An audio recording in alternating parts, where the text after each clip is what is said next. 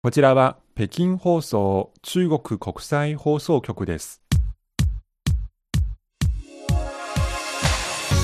皆さんこんばんは火曜ハイウェイご案内の王正円ですこんばんは、西宝です。2021年12月残り2週間ぐらいとなってしまいましたね。はい。はい。CRI えー日本語放送先週の日曜日にも総動員で「紅白歌比べ知恵比べ」収録終わりました。はい。今週から編集が始まりますけれども、はい。い、やいやいや今回3時間のスペシャルですのでうん。皆さん聞くのは大変じゃないかと 心配して何とか聞きやすくなるようですね。ちょっと編集にあの頑張りたいと思います、はい。ちなみに西宝さんは愛妻と一緒にですね 愛妻は赤組なんですけれども、はい。引っ張られて白組のメンバーになってしまった点に、はいちょっと残念だなと思いました そうですか。さあ皆さんあのぜひまた歌声えーそして知恵比べのセッション応援お願いいたします。はいということで北京からお届けする今日の番組番組の紹介からご紹介しましょうまず CRI 日本語放送開始80周年その時その人今日は北京放送局最初の日本人局員八木豊さんについてご紹介いたしますはい。続いて旬な話題。中国の宇宙ステーションから初の宇宙授業が行われました。はいこれについてご紹介します。授業ですねはい。はいそして最後はスペシャルバスケット。実際に来ないとわからない中国のスピードと魅力。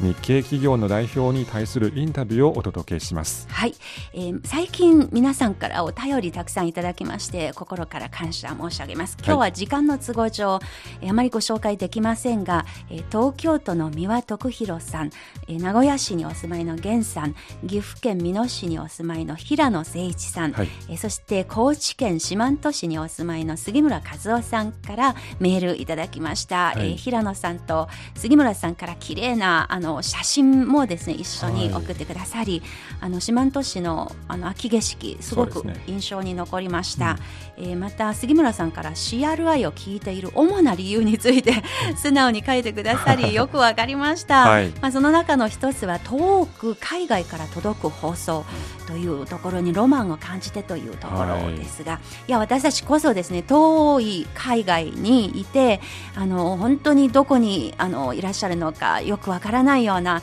ところにいてもですね、寝ながらでも結構ですので、あの私たちの電波本当に聞いてくださっている方たちがいるっていうことをはい。知るだけでもものすごく心強く感じそうですね。ていま。す。嬉しいですね。はい、本当にすべての皆さん、えーお便りを寄せていない方たちも含めて本当に聞いているすべての皆さん関心を寄せてくださっているすべての皆さんにはい感謝申し上げます、はい皆さんどうもありがとうございます。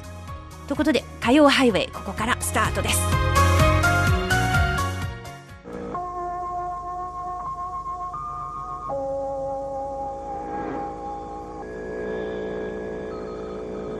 こちらは北京放送局です。こちらは北京放送局です。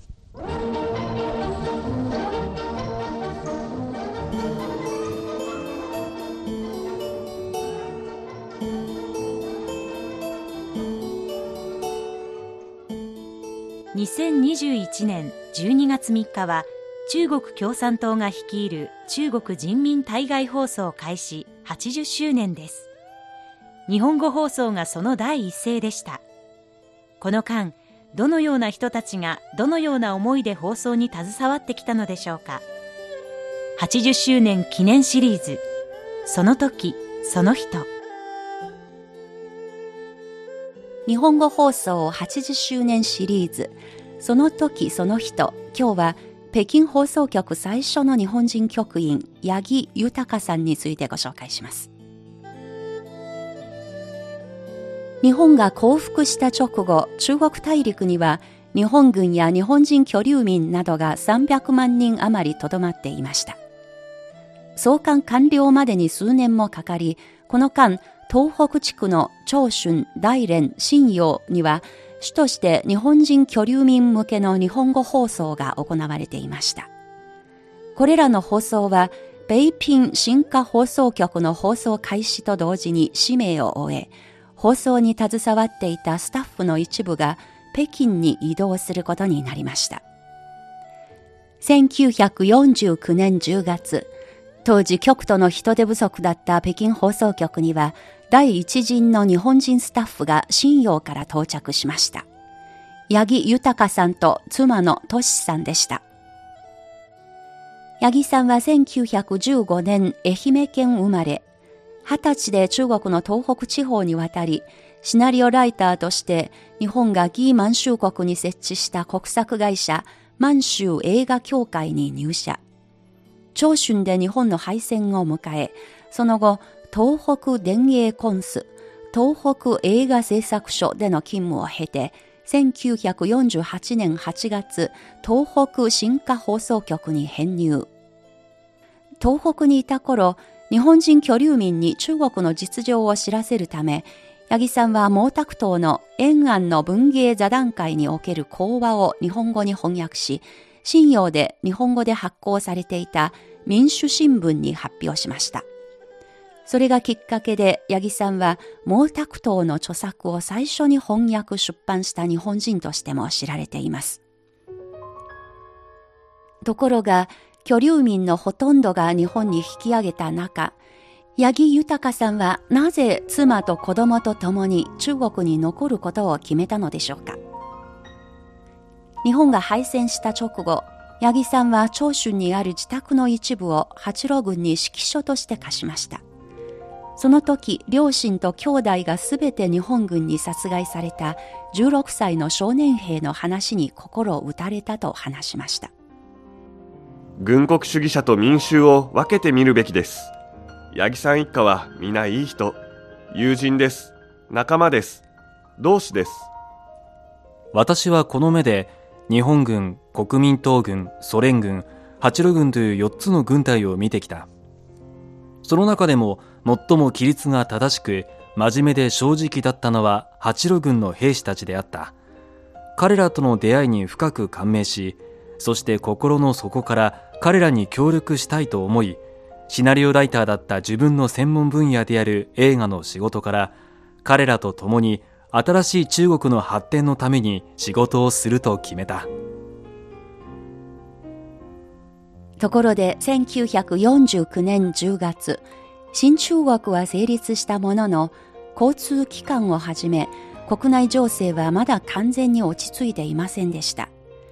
八木さんよりおよそ2ヶ月早く入局した陳信さんは、長旅の末、放送局に到着したばかりの八木さん一家との初対面の様子について、自伝の中で次のような記録を残しました。武将髭を生やし、すすだらけの真っ黒な顔をしたおじさん。まるで山賊だ。その膝に持たれているのは目のクリクリした小さな男の子。そばのソファーには顔立ちの整った女の子が行儀よくちょこんと座っている。二人とも顔はすすで汚れていた。奥さんらしい女性は背中しか見えない。八木さん夫妻は1970年の帰国まで北京放送で20年余り勤務していました。在職中、八木さんは若手中国人スタッフを連れて日本製録音機の電スケを担いで、フートン、つまり路地の物売りの声を収録して番組に使い、または北京放送初のリスナーを対象にしたアンケート調査の実現に貢献しました。このほか、お便りの時間、水湖伝、在遊記、街で拾った話、あの話、この話など数多くの名番組を誕生させました。八木さんは中国人スタッフと日本人スタッフの辛抱を集め、日本語放送の統括、副統括を務めた時期もありました。北京放送局の歴史で外国人が一つの部門の統括を務めたのは八木さんのみだったと見られています。陳信さんの思い出です。当時は日本人局員と私たちの間は何の分け隔てもなく、仕事も待遇も同じであった。八木さんは副統括として業務の指導に当たったが、気さくで誠実で責任感が強かった。1955年に入局した李淳禅さんは、八木さんの原稿にはどのページにも一字一句手を抜かない真剣勝負そのものの気迫が感じられたと振り返りました。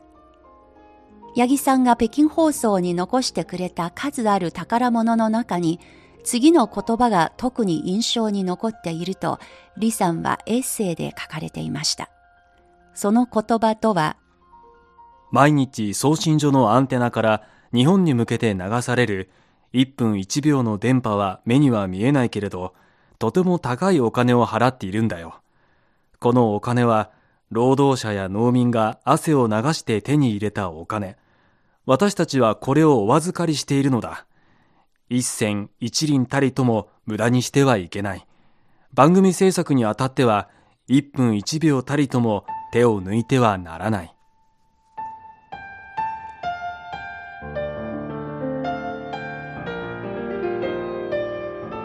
仕事だけではなく、若い中国人スタッフにとって、八木さん夫妻は生活の面倒まで見てくれる家族のような存在です。李淳前さんによりますと、当時独身だった多くの中国人スタッフが風邪をひいて熱を出したりすると、まず行くのは八木病院、つまり八木さんのお宅でした。八木さんの家に行くと、奥さんが炊いてくれたおかゆや茶碗蒸しを食べ、ふわふわの布団で2、3日静養します。そういう形で、八木さんの教えを受けた若い中国人スタッフは、名を挙げられる人だけでも100人近くに上るそうです。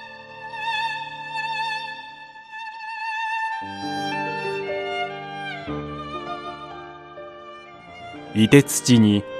いてつき生ける芽深かな。これは八木さんが残した俳句です。極寒の地での厳しい暮らしぶりを表現しています。三男の明さんによりますと、八木さんは今西西高校の前身である旧制中学校時代に野球を体験し、北京では夕食後にレストランに設置されている卓球台で一汗かいていたのが趣味です。しかしスポーツ以上に子供の時、祖父の影響で俳句を書くことが趣味でした。スポーツよりも文学、道よりも性、武よりも文の道をたどってきたと明さんは総括しています。八木さん一家は中国が文革の最中にある1970年に北京を離れ帰国しました。帰国の理由について八木さんは自分史の中でこう書いていました。帰国にはいろいろな理由がありました。年齢教習子供たちの成長といった個人的な問題のほかにいつも心の底にあったのは中国の民衆の生活レベルから浮き上がっているいわゆる外国人専門家待遇です。こうした恵まれすぎた生活を続けていくことが不安だったのです。中国の民衆と苦楽を共にするという諸子から離れていくのが不安だったのです。日本に帰国した八木さんは中国の書籍を扱う東京の東方書店の出版部長をする傍ら手弁当で北京放送の普及を趣旨とする北京放送を聞く会の活動など中日友好の仕事に汗を流し続けていました。中国からは文革後に八木さん夫妻に専門家として北京放送に戻ってほしいという連絡が何度も入ったものの、その都度八木さんは、私も年を取りましたので、昔のようには働けません。そちらに行ってもお手数をおかけするだけです。私は日本で北京放送の普及など、日中友好の仕事を続けますと応じませんでした。晩年の八木さん夫妻は、仕事で北京に駐在していた息子さんたちに迎えられ、再び北京に戻りました。八木豊さんは2009年12月23日、北京で永眠し、去年93歳でした。トシさんは2011年2月2日に北京で他界し、去年91歳でした。北京放送局で過ごした20年余りの人生について、子供たちが父親を忍ぶアルバムで次のように総括しています。父は多くのものを学び、互いに信頼し合う多くの同僚に巡り合った。忙しい日々ではあったが、父にとっては最も楽しく幸せで忘れがたい日々でもあった。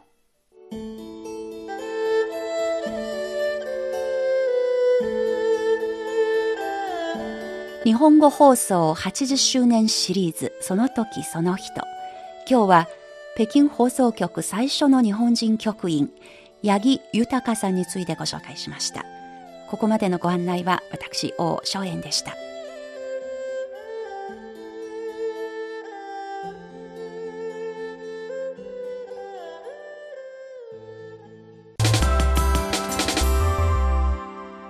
火曜ハイウェイここから旬な話題ですが、はい。今回もうんと遠い宇宙の話ですね。はい、えー中国の宇宙ステーションから初めて宇宙授業が行われました、はい。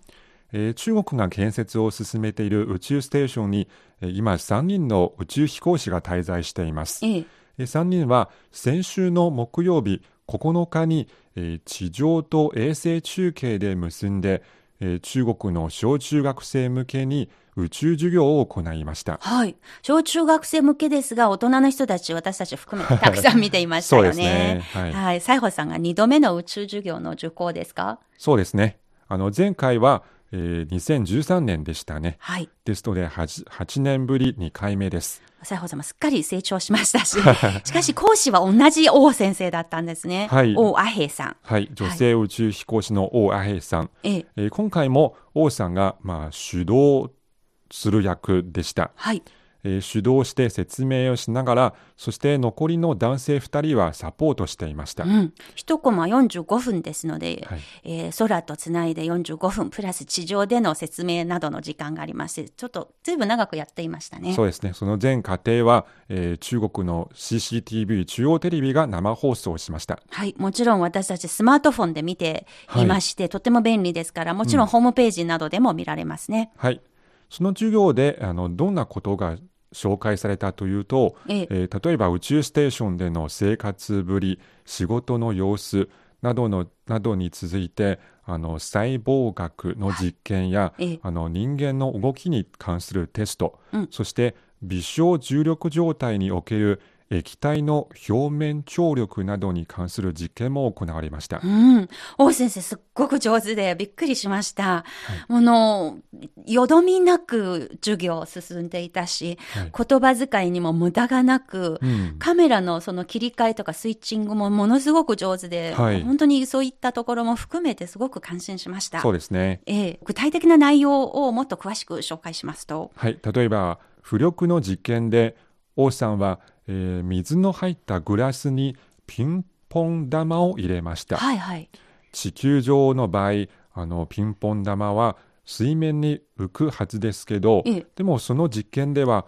そのピンポン玉は水の中に沈んでいきました、びっくりしました。はい。ですので微小重力状態では浮力がほとんどなくなることが示されましたポカンと本当に水の中にそのままその沈んだような状況だったのに、えーって感じましたね。本当にびっくりしました。そうですね、ええそして今度は、えー金属製のリングと水の入った袋を使って水の膜を作りましたうん。その水の膜にさらに水を注入すると透明な水玉水のボールができましたはい。その水のボールを通して王さんの反転した像、まあ、逆逆顔ですね。はい、逆はい顔が逆に現れました逆さまになって映っていました。そうですねしかしそれにとどまることなく、はい、その水のボールの中に気泡、まあ、泡空気を注入すると王さんの顔が2つになりました、はい。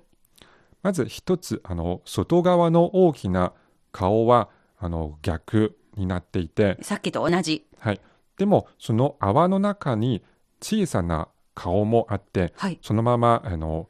正しい向きになっていま普す。通に私たち鏡を見てるような向きになっているのですね。はい、ええでこれについて王飛行士は2つの像のうち一つは反転し、もう一つはそのままなのが見えるかな、はい地球上ではこうした現象はなかなか見られないと説明しました。それは難しいですね。まずこの水で玉を作ることが地上では難しい。はい。できれば同じことができると思いますけれども、はいそれにとどまることなく、じ実験はこの後もさらに続いていたようですね。はい、その後、その気泡、まあ、泡をポンプで抜いて、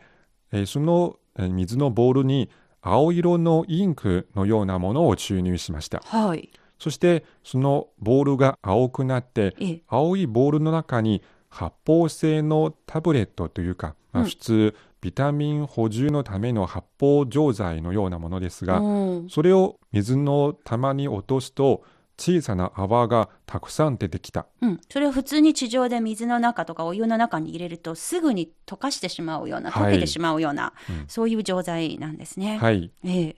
でもその小さな泡が出ていてもそのボールからはみ出るようなこともなくなかったですね。おとなしくボールの中にうまく収まっていたのですね。とても不思議なあの風景でした。ええで、ちなみに実はこの宇宙での授業は、あの地上にもたくさんの会場が設けられていて、はい。例えば北京、それから南部の漢市チワン族自治区の南寧市、えええー四川省の文鮮県、香港、マカオ、え5カ所にせ会場が設置されました。はい。えー全部でおよそ1400人の子どもが宇宙の授業を見ながら宇宙飛行士とコミュニケーションもしました。はい。子供たちからいろいろな質問出されましたよね。はい。あの、四川省文鮮県というと皆さんお馴染みが薄いかもしれませんが、うん中国人にしてみれば、はい2008年の四川大地震の震源地の一つ。でしたので、うんまあ、様々に上がった子供たちの質問、例えばどういったようなものがありました？例えば、あの、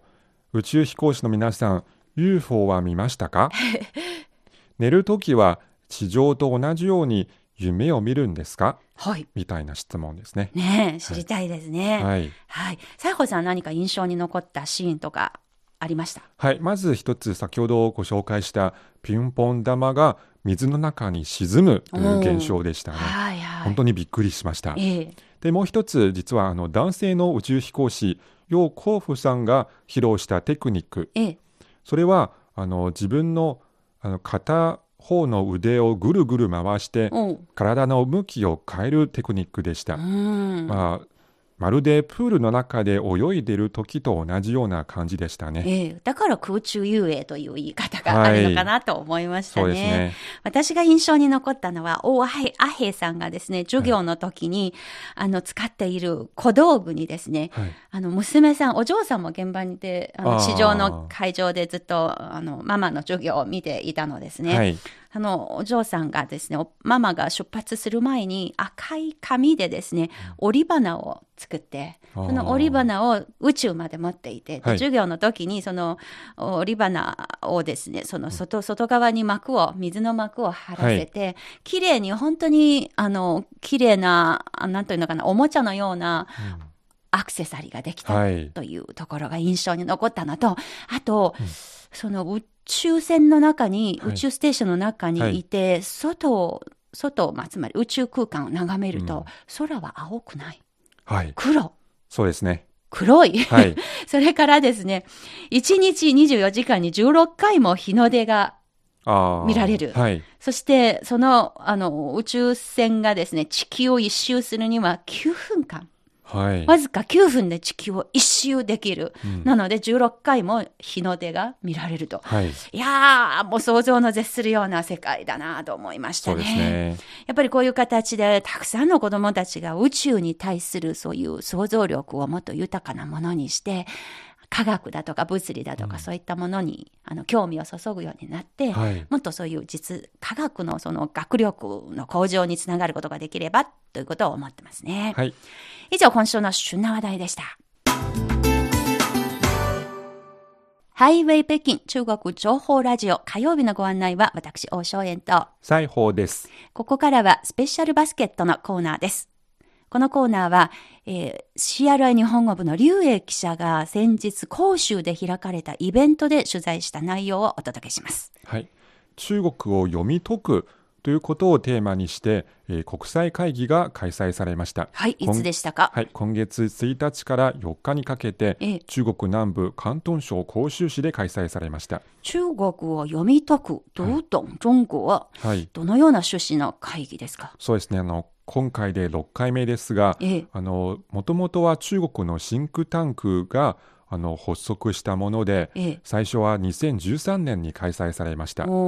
で主に政治家、学者、えそれから国内外の起業家の代表などえーが参加しています。はい。今回は合わせて600人余りがオンラインまたはオフラインの形で参加しました。600人となるとものすごい大きな規模ですね。はい。はい。目的は中国の発展状況や国際協力に関して理解を深めてもらうことだそうです。うんでも実はあの中国の皆さんに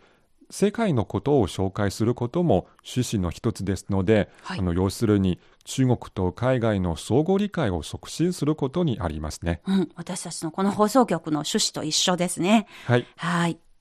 でそれでは劉英記者が、えー今回の会議に参加した日本企業の代表に対するインタビューをご紹介します、はいまずは世界の大手ガラスメーカー AGC グループの中国総代表上田俊弘さんの話です中国っていうことははい日系企業に対してやはええ。りその巨大なマーケットっていうふうなはい。その認識が一番だと思うんですがその実際にその中国のこのマーケットについてどのはいようにお考えでしょうか、はい、おっしゃる通りで、えーこの特に40年ですね改革開放以後中国のマーケットは、まあ、巨大になり、まあ、世界一になっていったわけです。そのスピード進化の具合というのはあー他に例がないそういった市場でありますですからあ、まあ、日本の企業である AGC にとっても我々もですねこの40年ずっと投資を実は続けてまいりましたあそういう意味でこの市場というのはあ AGC グループにとっても切ってもあ、まあ、話せないというかですね常にすぐそばにありアジアの大きなマーケットでそれがまず第一の大きな認識でございます。実際にその改革開放そしてまあ独自の経済政策、まあ、あるいはそのコロナ対策において、この中国のまあ独特なシステムに対してまあ評価をする声っていうのが実際に上がっているんですが、うん実際にまあ現地にいる日系企業としてそうはいいったところをどういうふうに体感あるいは実感されていますでしょうか？まあ、そうですね。コロナの対策で言えば去年2020年というのは、まあ、世界も大変だったわけですけれどもおその中国の非常に、えーある意味厳しいしっかりとした対策というのが打てているからあー非常に少ないなんでしょうねコロナ。早く少少ない形でコロナを収束に迎えているというふうに一つは思いますですからこれはなかなか他の国では容易に真似はできないんではないかと思いますけれどもそのスタイルえーいうのは一つあるしそれは経済の面でも先ほど申し上げたように非常に大きなあパワーでもってですね国全体、えー国民全体企業が皆、まあ、一致してある方向に向かうこれはあその独特なあだと思いますけれども非常に強みだというふうに思っています。実際にい。ろんな声っていうのが世界中に飛え。えび交ってて、はい。例えば中国経済が、うん。まあ、これから、うん。あのダメになるんじゃないかと。か、はい。マーケットはどういう、まあ、傾向に向かうとか、いろんな声がある中、はい。実際に現地にいるその、はい。まあ、日系企業として、ええ。そこのまあ温度差といいますか、うんギャップっていうのをどういうふうに感じてえっと、ギャップは常に正直感じます。それは、まあ、あの、どうしても外から見る中国、中から、中にいてわかる中国に、まあ、ギャップがあるのは致した方ないなと思います。そのギャップを埋める役割は、まあ、私自身も担わなきゃいけないと思いますし、まあ、あの、あらゆる関係者はそういう努力をする。そこが、今回この中国を読み解くイベントでも多くの海外の方が言っていましたけれどもお互いに理解し合うことがやっぱり何につけても第一歩ということを考えますと知り合うっていうことですねそこが大事なところでそのギャップをやはり埋めていかなきゃいけないと思います。まあ確かに経済に対する一部いろいろな声も聞きますがまあ、私はこの中国の大きなマスとしての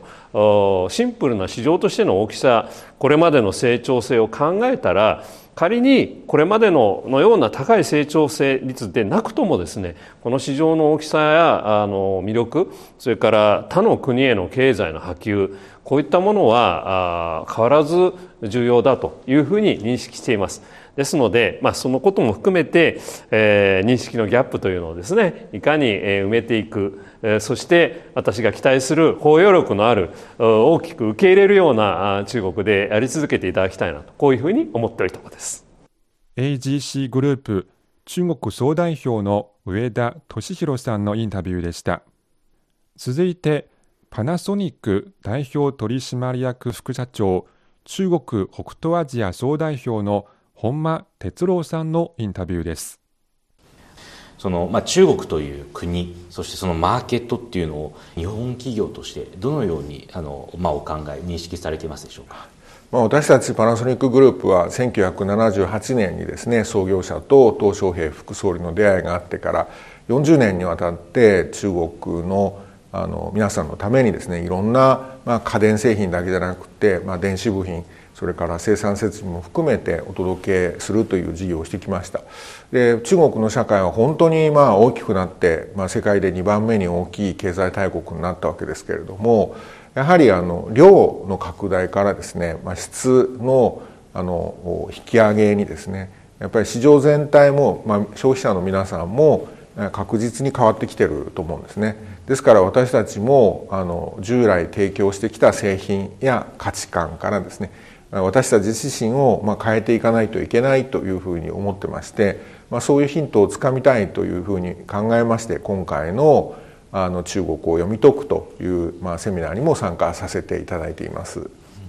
あの実際に輸入博もそうだったんですがその中国国内での盛り上がりと海外のこの報道のまあギャップといいますか温度差が多分あったかと思います。そして中国経済についても衰退論ですとかさまざ、まな声がまあ一部存在しています。現地にいるこの日本企業として実際に感じる中国経済とマーケットというのはどのようなものでしょうか？まあ、やはりあの30年にわたって成長を続けているそして人々の所得が上がっている中国と、まあ、この20年間ですねあのやや低成長そして所得の伸びや悩みが続いている日本ではやっぱり消費に対する考え方が少し違ってきてると思うんですね。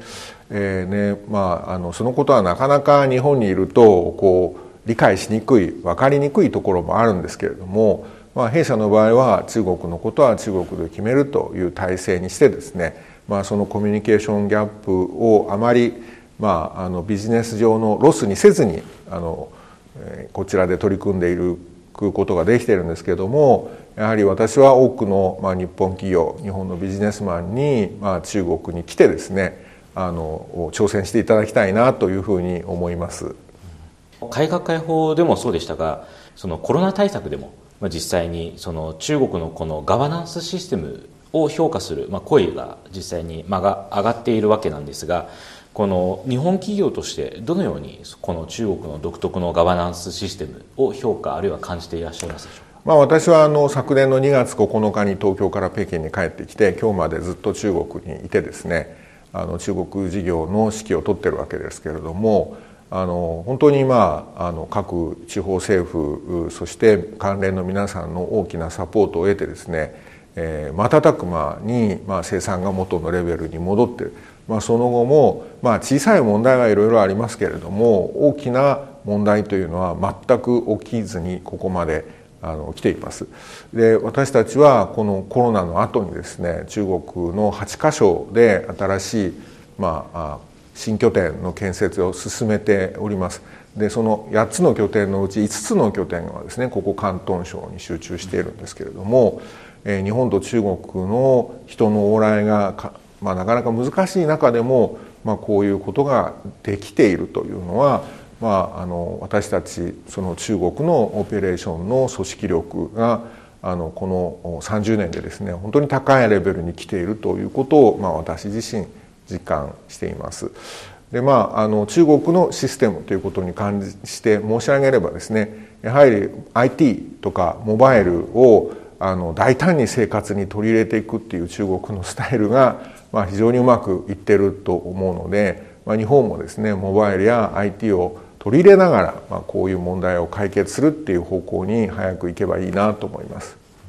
今の中国に対するまあ印象を一言で言うとどういったような言葉が、まあ、今の中国をやはりあの一言で表すとすればやっぱ速度スピードが非常に速い、まあ、社会それは行政もそれから市場も、まあ、消費者もですね非常に速いサイクルで回っていくということが言えると思うんですね。でこのことはなかなかですね来ないとわからない中国で暮らさないとわからないことだというふうに思います。私たち自身まあ、日本に伝えるのに少し苦労する時があるんですけれどもあのそのことが今私といては一番気になっています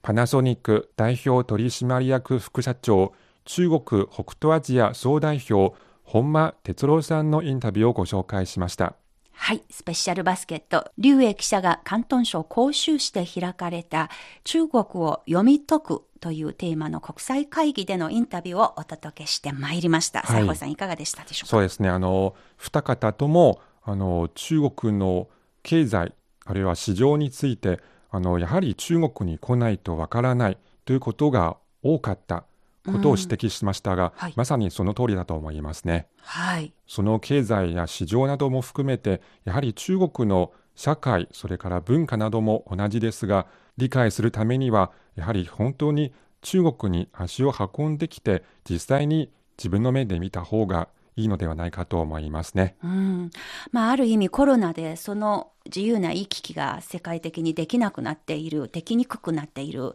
時期がもう2年ぐらい続いていますが、はい、しかしやっぱりだからこそ face to face 対面方式の交流、あの、これがとても大事ですし、うん、あるいはその現地にいながら初めて身につけている感覚というものも重要視しなければいけないということを改めて思い知らせてくれたお二方のインタビューでした。はいえー、ということでまた皆さんこの番組、えー、取材を含めて私たちの番組をお聞きになってのご意見ご感想などをぜひメールやお手紙にてお寄せください。今週のスペシャルバスケットのコーナーでした。ハイウェイ北京お楽しみいただけているでしょうか？この時間ここまでのご案内は私王正円と。西宝でした。それでは皆さんまた来週